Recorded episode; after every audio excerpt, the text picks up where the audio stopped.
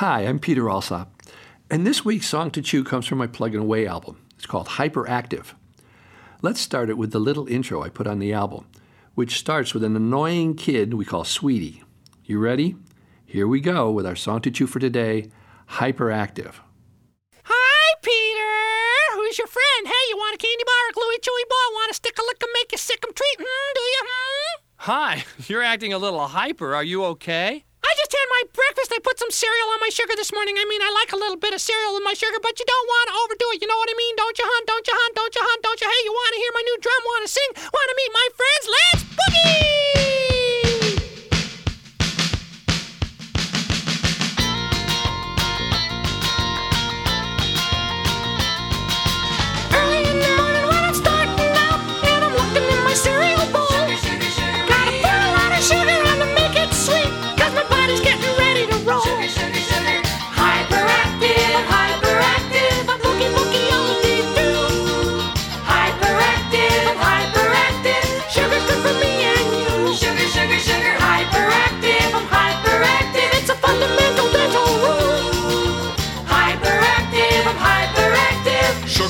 Me and you.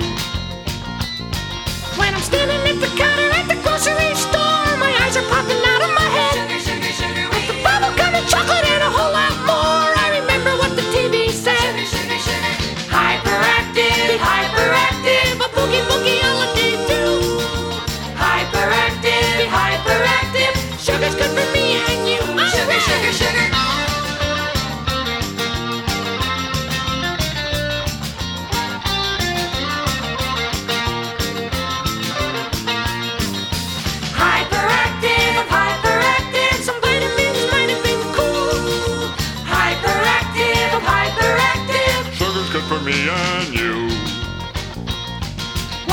sugar stash and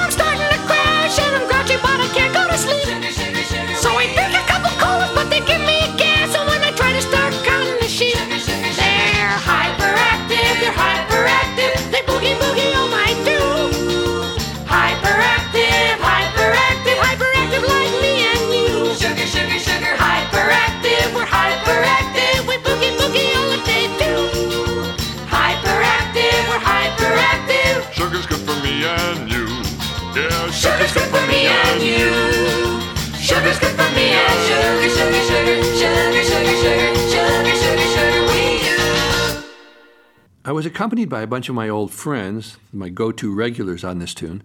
Fred Tackett of Little Feat played electric guitar. Norm Roper was on drums. Peter Spellman on bass, with the marvelous Ms. Michelle Brourman on piano, and Miriam Cutler and Shelby Flint on background vocals. So let's chew on some of the ideas that this song puts out on the table. First of all, this song is a satire. The chorus keeps saying, Sugar's good for me and you, over and over again. Yet the verses point out that refined sugar isn't healthy for our bodies, so you might ask, can kids understand satire? Or will they simply hear and believe that sugar is good for them? I'm guessing the people who would be most likely to ask this question are people who are not parents.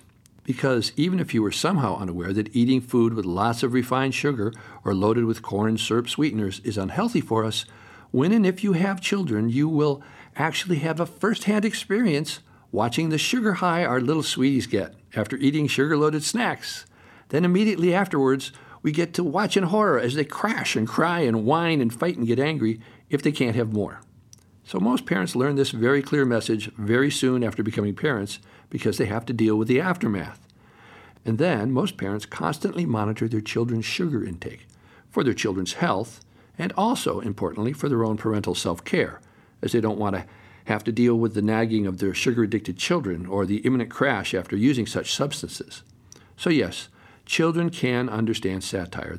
They know when we're fooling around. They know that sugar is not healthy for them because most of them have heard their parents say a million times, No, you've had enough sugar. So, this is actually just a fun way for kids to relieve some of their frustration about the limits their parents set for them.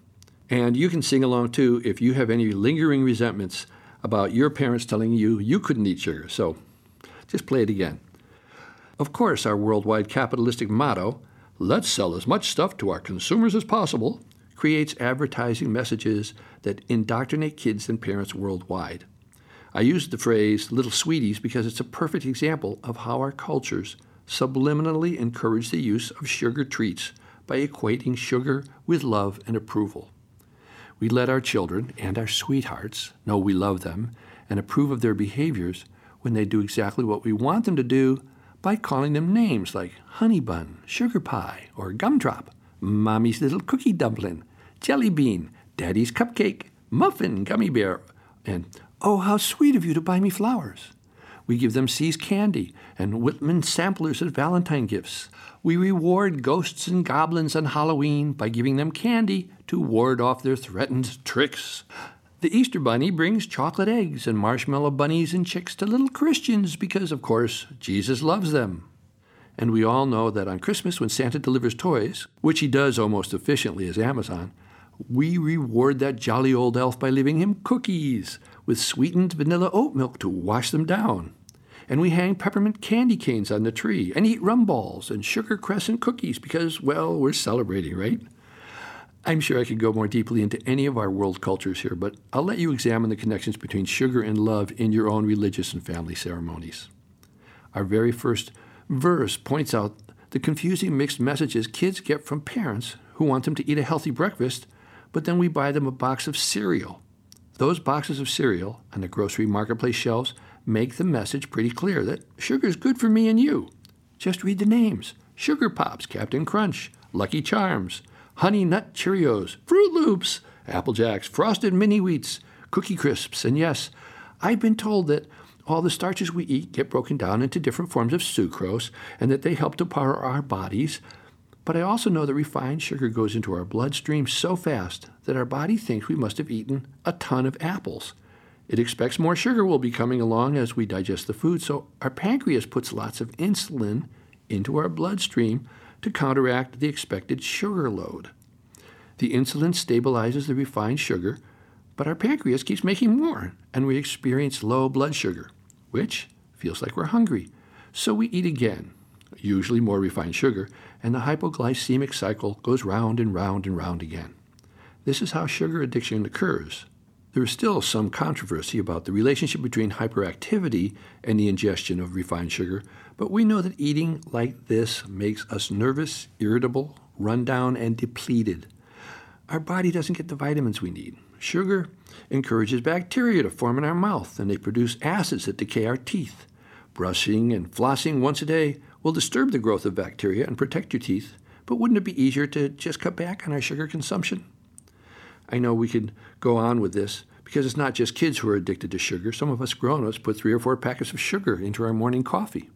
And hey, if we're really good and we clean our plate at dinner, we reward ourselves with a sweet dessert, even though we're already adults and already full. Or maybe we don't even bother to check in with our innards. We just deserve it, right? So here's a little exercise you can use to try to build your own internal body awareness. Eat a candy bar and then sit quietly and wait to see if you can feel a difference inside your body. Pay attention to your heartbeats and the way your blood feels in your cheeks and temples. How does the inside of your mouth feel? Think about what the inside of your stomach must look like. Try to build some stomach awareness about the food you eat instead of just using our mouth awareness, which is where most of us have been taught to focus. And then share what you learned with a friend and see what experiences they have doing the same exercise. Okay, we've chewed on this song a bit, and I try not to tell other people what to do, mainly because I don't want them to think that they need my approval. That's how all this started, with us just going along with what everybody else did instead of paying attention to our own internal controls, and we were looking for other people's outside approval. When we practice paying attention to how we feel when we eat, then we have some usable information, and we can make informed decisions about how we treat our own body without having to look outside ourselves. It's important for you to decide how and what you want to eat without me or anyone else telling you what you should do. I will make a suggestion, however. How's this? Let's take better care of our bodies. I'm Peter Alsop. I'm glad you stopped by. I'll be back next week with another song to chew. Bye for now.